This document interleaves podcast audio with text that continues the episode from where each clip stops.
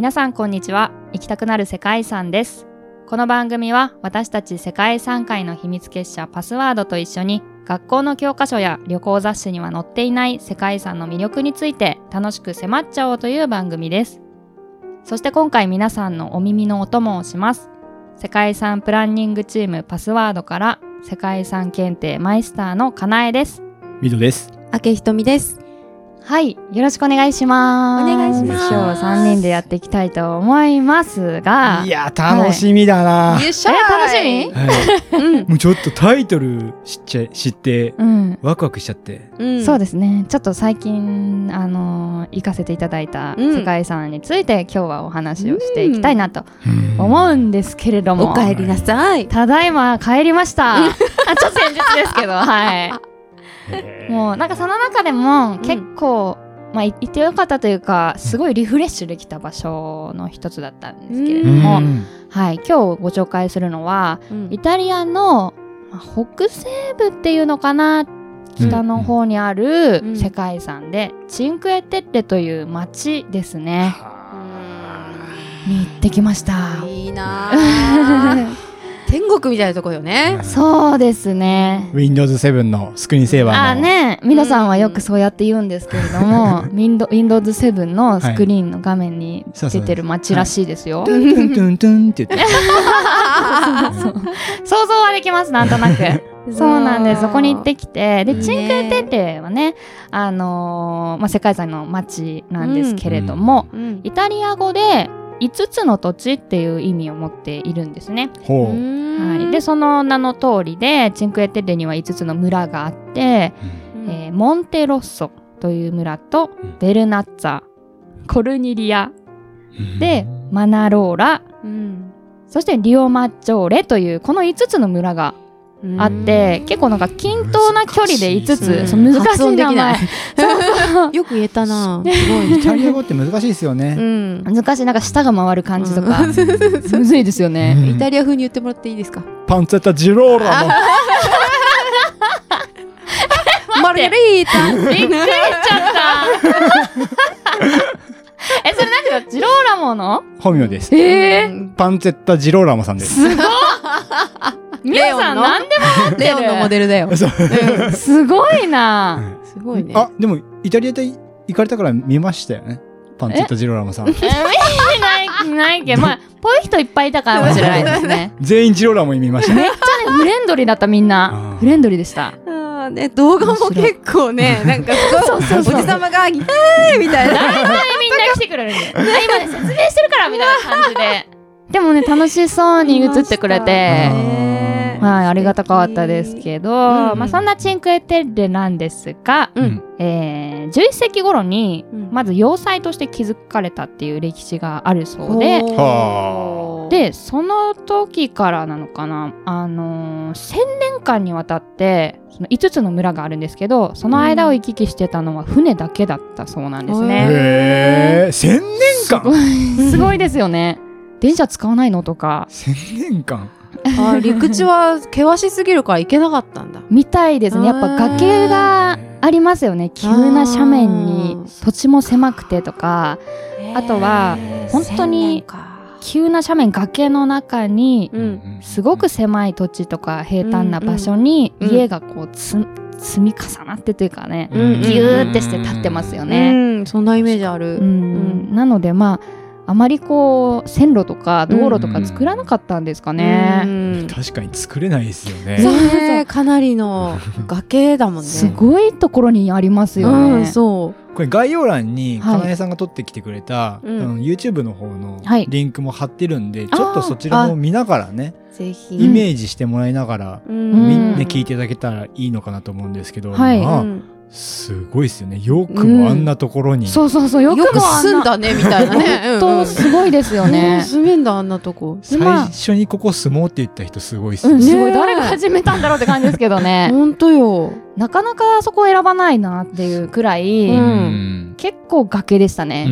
崖だしもうすぐ海だし危ないしみたいな、うん。相当好きな人じゃないと一緒に住みたいと思わないですよね。そうそうですね。そうそう。あなたとだったらどこでもいいよみたいな、それくらいじゃないと。いいじゃん。あれもしかしてこれも？いやいいや。いや伝えそう全部なっちゃうから。そんなことないですよ。全部なっちゃいますよ、まだまだね。い。やまだ。まだそうですうね、ん。そんな感じで、うん。崖にいろんな家ができたりとかあとは少ない土地ですけどブドウ畑があったりとかオリーブがあったりとかレモンを育てたりいろんな畑を耕しながら、うん。いろんな文化が、まあ、そこの独自の文化が生まれたっていうので評価されて世界遺産に登録されています。うん。はい、っていうのでもちろんねあのブドウ畑があるということはワインがあの名産ですよ。お何ですか、はい聞き捨てならんだ。そうなんですよ。でこのチンクエテッレにはシャケトラっていう甘口のワインが特に有名なワインとして出回っていて、私ちょっと現地ではあの甘口のワインがもともとちょっと好きじゃないっていうのもあって、うん。あんまり飲んではいないんですが、ううん。ん。なのですいません。今日はねそのシャケトラが実は有名なんですけど今日持ってきてるのはうん。普通の白ワインですね。おおうんをチンクエテッレで買って持ってきたのですごい。今からみんなで飲んでいきたいなって思います。祭りだ祭りだ 今ね、僕とひとみさんがエイサーを踊ってます。うん じゃえーさあねあちょっとね、開けさせていただきますね。あはいそれそれ開けれるかな、これ？うん動いてる動いてる。頑張れおお。ええ音。いい響きええ音だ。じゃあではだ。ちょっとずつ入れていきましょうか。そうですね。ああ、白目向きそうになった。白い味噌になっちょっとた。いい音だから。あ、ちょっと香りがいいズボンに垂れちゃった。はい。そんなことまでライブ感ありますおね。届けしますから。だいぶ垂れちゃった。あ、もうね、あうわ振らなくても香りが。あいい香ちょっと黄色みがかったりうん感じの白ワインですね。そうだねうーん。乾杯してきますか？お願いしまめっちゃいいす。香りするい乾杯乾乾杯。杯あーあなんか柔らかい。ー美味しい飲みやすい。あーいいね程よい酸味があっていいですね。うんうん。うんなんか白い花っていうのをちょっとうん。わかります。なんかカサブランカみたいなそういうわかります。うん華やかな感じがしますね。うん辛口だ辛口ですね。ね辛口なんですねこれすみません、私は甘口がちょっとあんまり。辛口なんすねって それから？うん辛口っぽくなかった感じですか？辛口ですね、やっぱり。辛口か。え、お味はどうですか？ちなみに。蜂蜜みたい。いやー、違う違う。これ違う。これは違うこれじゃない。違った。それは違う色だけ色だけ色違うんですね。いやそっか。うんせっかく飲んだら、僕の蜂蜜がって言うと思ったんですけど、ちょっと違いましたね、今回今は。回じゃない。めちゃめちゃ美味しいなチンクエテッレのあのなんか雰囲気をそうなんですよ、崖で。あねーイメージできますね。なんか、はい。崖の鳩場でうん。上下白のスーツ着た おじさまがこっちを見ながらね。う。ん。片足上げてね。いや、なんかその、結構ね、崖で育ったブドウとかなんで、うん。私先日 SNS でチンクエテレの更新をした時に、はい。あここはねすごい環境でブドウが畑が育って、そのワインを飲めるっていうので、なんかブドウも強そうですねみたいな、うん。免疫的な意味で、うん。強そうですねってコメントしてくれて、あーなんかねそういうのを感じながら飲むとうんより美味しいですよね。ねえ希少価値高いよだからあんな崖でちょっとしか取れないんじゃない、ん。そうですよ。ね。結構でもなんかそのチンクエテレ時代ってイタリアの中でも白ワインとしてはすごい有名えで、そっかそっかうん、ででも、たくさん量産はしてなさそうですよね。うん。うん。そんなイメージあるよね。美味しうい。ん。どうですか？うん。やっぱ、美味しいですね。ね、改めてね。これを、でも、うん。私、チンクエテーレでは一杯だけ白ワイン飲んだんですけれども、ちょっと海鮮のパスタとかをいただきながら一緒に飲んで、うん。あのーやっぱり、チンクエテッレってすごくカラフルな街並みで、はい。私が行ったのは5つの村の中のリオマッチョーレっていう村とあとマナローラっていううん村に行ったんですけれども、うんうん。まあどちらも本当に、まあ、ちょっと似てるんですが、うん。海岸で、まあ、みんなビーチで遊んでたりとか、うん。で近くには本当にまあ家がカラフルなのが並んでたり、うん。あとはフラッグカラフルなフラッグがね上にあってそのアーチみたいのができてたり、可愛かった。そうなんですよ。でなんか生活感も漂う洗濯物とかもたくさん干してあるんですよね両サイドに。うんうん。すごい。そのなんか狭い道をずーっと渡っていく、うん歩いていけるんですけれども、うんなんかそういう風景とかと一緒にやっぱり海鮮食べたりとか、うん白ワイン飲むっていうのがすごく最高でした。いいねなんちゅう経験してるんですか？けしからんですなけしからんか？けしからんか。けしからん。けしからんですね、確かに。コメントが辛口になってきいやね、これ、ミノさんもし来てたら、本当多分オールしたいと思うと思いますよ。ああもうもうもうしかもみんな、うん水着着て、うん。すんごいこう、はしゃぐんですよ。で、海が想像してた、うん。もう倍以上綺麗で、綺綺麗透明感があって、青くて。見ました見ました、うん。なんかもうキャメロン・ディアスの目の色みたいな。わかる。わかるわかる。はい。真っ青よね。真っ青でした。うん。綺麗な青。ねえそれがね、もうそこから取れた海鮮なのかちょっとわかんないですけど、海海鮮を食べるっていうのもまた良かったですし、うん。私はね、水着持っていかなかったんですけど、うん。海水浴多分無料なんですよ、あの辺。パブリックなんですね。そうなんですよ。で、なんか、シャワーのスペースっていうか、ホースでバーってなんか洗い流せる場所とかもあったりとかみんな結構気軽に、ほぼ水着のまま電車乗ってきてる人とかも多くて、茅ヶ崎じゃないですかいや、すごい、すごいですよ。そ う茅ヶ崎いやもうそんな感じのスポットででなんか大きな崖からみんな飛び込むみたいななんか風物詩的な遊び。ああ見ました見ました。そういうのをやってたりとか。あれですよね。レッドブルが飛び込みの大会とかやったりしてますよね確か。チンクテレですか？シンクテリレとかえでー。やってたと思いますね確か。そうなんだ。飛び込みの大会とかあ るんですよでもなんかそれっぽい崖がいっぱいあってうん。なんかみんな度胸試しじゃないですけど、うん。飛び込めたらもう完成みたいな、うん。みたいな感じでうん。うんなんかクラブみたいな感じの場所になってるところがあったりとか、そこでみんななんかおお酒飲んだり、レストラン行って休憩したりとかっていう光景を見てね、うん。まあ水着は持っていけなかったですけど、いやなんか、ぜひこう行く方がいたら、水着絶対持ってった方がいいですね。ううん。ん。泳ぎたくなるもんね。絶対なりますね。3年もうかなえさんって言ったらスイマーですから。そうなんよマーメイドが泳げない。っ てどういうこと。だと思ってほんとそりゃね。サービスちょっと欲しかったね。サービスちょっと。足立足立みちるみつるの漫画みたいなや ちょっとわかんないですけど、すいません。はい。わかんないんだな。ちょっとわかんなかった。でも、ほんと最高うんで、うん。もうね、そうですね、水着は必須かなって思いますね。ううん。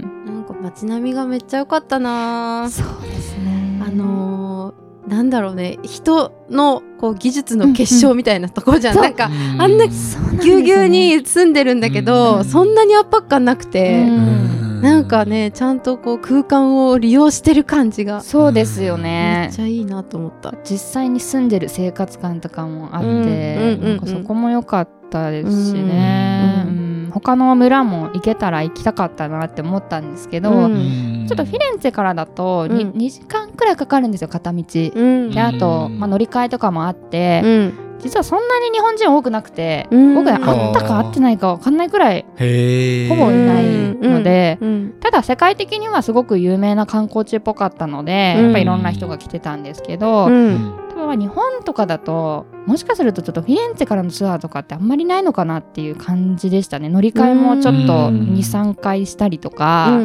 ちょっとね大変ですよね、うん。あのうんあんまり詳しくないとかだとうん迷っちゃったら大変ですし、うん。そこはしっかり多分準備しないといけないかなって思うんですけれども。そうだうね、ん。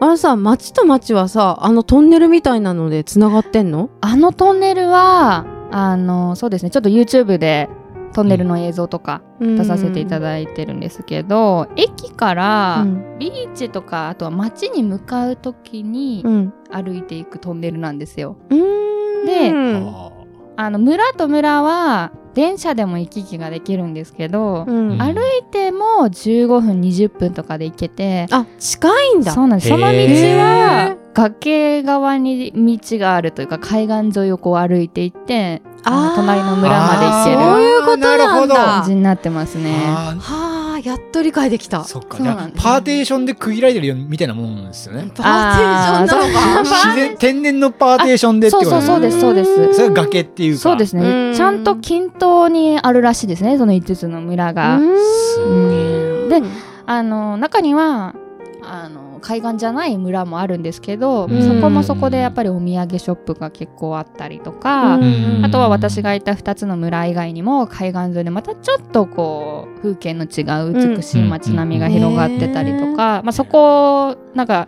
村々によってお土産とかもちょっと違ったりするみたいなので。結構面白いみたいですけどね。もっと時間あれば全部行きたかったなって思うんですけど、うん。はい、うん教会とかもありそうやけどね。あありますあります。あるんだ。はい、他の村に行くと結構大きいのとか、私がいた村も多分それっぽいのあったんですよね、うん。まあ、海岸だけじゃなくて、うん。ちょっと奥にこう村を進んでいくと本当建物はあの建物がずっと続くんですよ、うんうん。それこそさっき言ってたフラッグでアーチがあったりとか、うん。あの光景がずっと続いてるんで結構あるんだろうなって思ったんですけど、うんちょっとその時間がなかなかその日なくて、うん。一応ね1日チンクエテレで使う日だったんですけど、うん。それでもやっぱ駆け足でしたね、ううーん。んそうですね。移動が大変だもん。移動ちょっとそうですね。大変で。まあでもそこまでしていく価値がある場所うんいやーあってことですよね。りましたね。やっぱ、うんそのまあ、あのチンクエテレの他にも、うん。ちょっと日本人が全然いないっていうところだとサンジミニャーノっていうねあの、うん。ちょっと前にワインの回でポッドキャストでもお話しさせていただいたんですけど、うん。サンジミニャーノもやっぱちょっと行きにくくて、うん。あのまあ、日本人も全然いない。むしろ行ってあ日本人なの？みたいな。珍しいねって言われるくらい本当にいないんですけど、でもなんかその一緒に行った友達が世界遺産全然そんなあんまり知らないような友達だったんですけど、うん本当サンジミニャーノが一番良かったって言ってくれるくらいやっぱなんかね選んでいった甲斐があったというか。そうです。ね。チンクエテレもそうですけど、うん。なんか本当に行きたいところ探してこれてよかったなっていうのは思いましたね。ううん。んうん。いやいいな。景色もいいだろうしご飯も美味しいだろううしん。ご飯も本当に、ねなんか風景がもっと美味しくさせてくる感じでしたね。あーだよね。え わかる。そうなんですよ。ーいいなうん。イタリーですもんイね。タリーはい、ねよかったですうんうね。んねやっぱイタリアって言ったらそれは世界遺産ですよ。もうんう誰もが。そうですね。やっぱぶっちぎり数も多いし、んそうだね中身もそうそうたる遺産がいっぱいですよ。うんそうですね。その中でももう映えてるとこに、ね、うんそうです行ったわけね。ですから。確かにチンクエテレだと二大山だとアマルフィありますよね。はいイタリアの東側、うん。クロアチア側ですよね。うん。はいはいはいうんあそこにもちょっと似たような海岸の町で世界遺産に登録されてる場所があるんですけど、うんうんうん。ただアマルフィはもうちょっとね観光地化してるというか その海岸沿いにパラソルがブワーンって並んでるような、ありますあります。本当なんかビーチでなんかそういうスポット、うんうん。うん湘南とかそういう感じですよね、うん日本で言うと。んでもうちょっとチンクエテレはまだその昔の感じが残ってるというか、うん。そこの場所にあるものでみんな遊んでるというか、うん。うん。ああ、なるほど。あ。んまりこう開発そうそうそうですされてない。はい、そうん。んな感じがあるんじゃないかなって思うので、うん。なんで今回はちょっとアマルフィじゃなくて、うん。チンクエテレに行ったんですけど、うん。まあ、そういうね古くからある土地に触れられたりとか、あの現地の人も海外の観光客の人もなんか遊んでる姿とかねそういうのも見れましたし、うん。結構いい経験だったなっていうのはありますね。うん。うんアマルフィがじゃあ鎌倉藤沢だったらチンクエテッレが茅ヶ崎って感じですかね。あー かもしれないな。まだそんなにね。まだうん。たくさんはたくさん茅ヶ崎もね行きますけど。茅ヶ崎もなかなか、うん。そうですね。だいぶサーファーがね、すごい好きなそうですみたいな。ね。そうですね。そうなんや。はい。あの、うん。ショッピングモールはいっぱいありますけどね。あそうですね。うん。ありますね。コンビニはすべてこう、シャワーがついてるっていうね、え？ついてますよそう。なんですか、セブンイレブンとかも。へえそうなんだチンクエテッレみたいですね。始まったなんか 自分の付近で例えるやつ始まりましたよね。まあやそうりがちね。住所バレるから 自分の付近とか言ったら言ってますもんだってね言ってるじゃないですか。言ってる。そうもう神奈川県民あるあるなんかなこれは。西尾さんもやるもんね。そうですね確かに例えたがるね海岸っていうと確かに神日奈川本のサンジミニアーノの新横浜。えー、えー。とか言っちゃった。怒られちゃう。やっぱ見えましたの塔が新横浜プリンスホテルに。いやいや見えなかったかな。全部しサンジミニアーノですよね。全部新横浜プリンスホテルに見えなかったです。かいや見えなかったな。逆に新横浜行った時にサンジミニアーノに見えました、え見えたことないです。全然。これっぽっちもなかったですきっと見えるんだろうな、僕が行くと。え見えない見えない。雰囲気大違いですよ。そうだからサンジミニャーノっていうねあの街も行ったんですけれども、うん。サンジミニャーノは本当なんかローカル線というかバスでよくわかんないバスでずっとひたすら登っていくんですよ、上に、うんあー結構高い位置にあるイメージじゃなですか、やっぱトスカーナ州なのでいろんなブドウ畑の道を山々を通りながら上に向かっていってうん。でほんと先に行くと、まあ、塔がいっぱい立ってる村が見えてみたいな。なんかちょっとその瞬間は感動しましたね。あサンジミニャーノだったって感じで新横浜もねこう町田方面からいろんな品種の米のねライスフィールドが広がってて、ライスフィールド見えるんですか？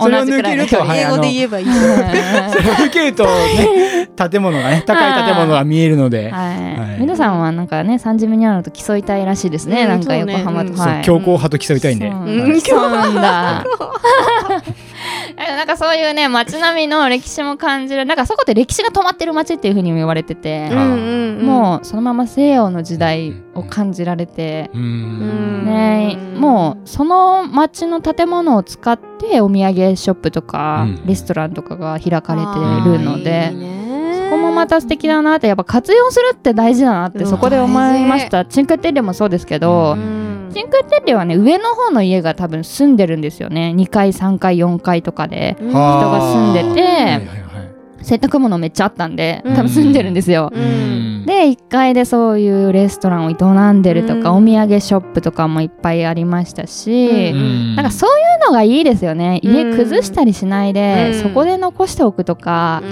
う、ん。うん、なんかこうあの別に日本が悪いとかじゃないんですけど、うん。やっぱこう私たちの文化的には新しいものがすごく貴重でとか、うん。綺麗だからいいとか、うん。最新のデザインでうん。機能性でとかありますけど、でもなんかねなかなかうん昔からあった建物を使って何かの商売をするとかっていうまでに踏み込むのって少ないかなってうん。すごく感じて、うん。その文化の違いは結構面白かったですね。あこうやってやっていけばそのまま残るんだとか、うん。うんうんうん。その文化を継承する人がいるっていうのが素敵ですよね。うん。いいよね。なんかチンクエテッレとかさあの崖を生かしてウォータースライダー作ってとかさやりたい人はいるだろうけどさ それをせずに、確かにあの自然の岩から飛び降りるっていうのを若者が楽しんでやってるっていう光景がすごいなとそう思ったからね。なんですよ、うんそのまま土地を使うっていいなって思いねましたね。そうだね。京都とかは町屋を生かしたなんかうん。商商家さんっていうかあの、はいはいね商店とかあったりするんだろうけどね、うん。日本でもできそうだけどね。そうですね、まあもう本当に東京なんてほとんどないというか、うん、ね。あんまないよねもうビル化されて。そうなんですよ、ないですね。そうなんですよ。コンクリートロードだよね。コンクリートロード。ちょいと考えちゃいましたけどね。ね。あ難しいのかなとか。うん。そうですね。川越ぐらいまで行ったら残ってるかもしれない。あそうですね。あそこはそうですよね。そうだよね。江戸の街並みがまだ残ってんだよね。うん。うん。確かにあんな感じあのくらいですかね。もう文化財登録しないとなかなか難しいのかね。ですね。うん。あとまあその営業とか、ねうん。そういう商売で使ってもいいっていう風にね国が全面的に受け入れるとか、うんうんうんそういう体制もねちゃんとあるからこうやってできてるのかなとかっていうのも思いましたし、やっぱ世界遺産に登録されて残すっていうのって多分いろんな手を使っていかないといけないんだなって思ったんで、うんだからモデルケースじゃないですけど、うんうんうん。あここで普通にお土産売るんだって最初思ったんで、うん。この建物でとか、うんでそれが当たり前だったので、まあ、残すっていう風に考えた時にはやっぱりいいやり方だなって感じましたね。うんうん。リビングヘリテージですね。そうですね。体感してきたわけだよね。すごい。うんそうですね。ちょっと話そうがいう感じでちょっと考えながら見ちゃったんですけどねさ。すがマイスター。いやいやいやいや視点が違うマイスター、そうですね。ね。そうよいや。で素敵じゃないですかなんか、うんそれこそサンジミニャーノのそのねキャッチフレーズっていうのかな、歴史が止まってる街ってええって思うじゃないですか。うんうんうんキャッチコピーがそうなんだ。そういやなんかねなんかのサイトで見たんですよ。そのサンジミニャーノの観光の紹介してるページかなんかで見てそういう風に呼ばれてるっていうのがうん書かれてたんで、うんそんなんなくないと思って、うん。日本に、うん。ねえだから実際に行ってみてあこうやって活用して残してるんだとか、うん。でも誰もいなかったら、ねうん。家だって悪くなっちゃうわけじゃないですか。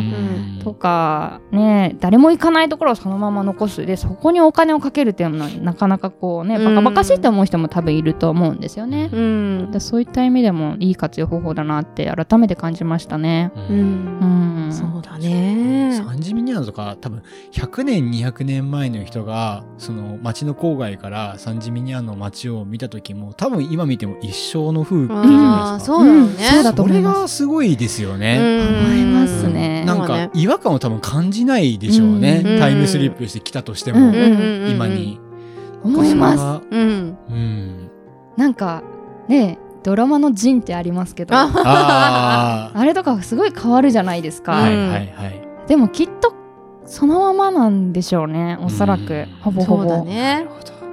新しい建物なかったですもんうんうん要塞とかもしっかり残ってて、うん家も全部あんな感じ使われてない古い井戸とかあったりとか、新しいものは見なかった気がしますね建物で、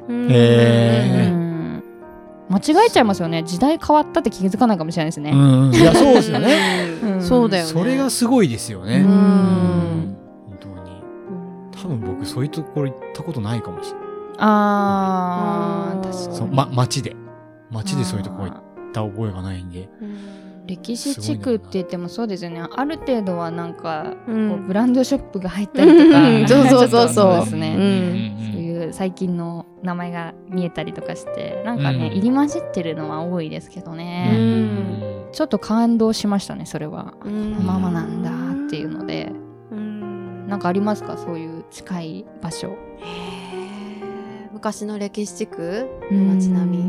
まあでもスペインとかはあのグラナダの街並みとかは、うん、イスラム街とか、うん。まあはいもうなんかそのままなんだろうなっていう感じだった。えー、うん。あ、もう壊れても壊れたままのところもあったり、うんそうなんですね。うん。そう修復してるのもなんかちょっと昔の工法だろうなっていうこうなんかベタってつけてつけるみたいな はい。レンガを積み重ねただけのものとかがあって、だね。あとはカイロの歴史地区。ああの辺もそうですね。の辺確も全然変わんないんだろうなって思うね。あーただ品物とかあと着てる服とかがちょっと変わったりしててあーなるほど、うん「アイラブエジプト」みたいな感じの T シャツを着てる人いるんだろうけど トレンドとして。ねそれぐらいそうそう。そうだろうなって素敵ですけどね、うん。それもまた、すごい。ないっすね、多う分。ん、なんかねあそこの場所にビルを建てずにとか、ねうん。やってるのがいいですよね、うんうんうん。うん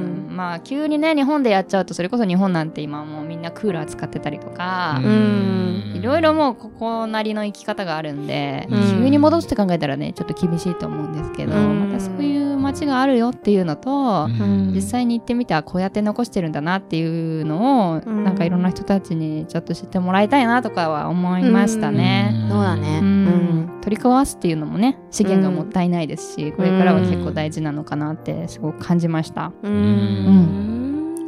いいって話いう感じですが深い。どうでしょうか？まだワインが残ってますよ。そう。なんかミノさんさっきからね右手にワイングラス持ってねそう飲もうか飲まないかみたいな。飲んじゃえばいいのにってずっと石原、石原裕次郎状態だったんで。そうそうずっとねミノさん握りしめながら話聞いてました。飲むのかなーって思いながら。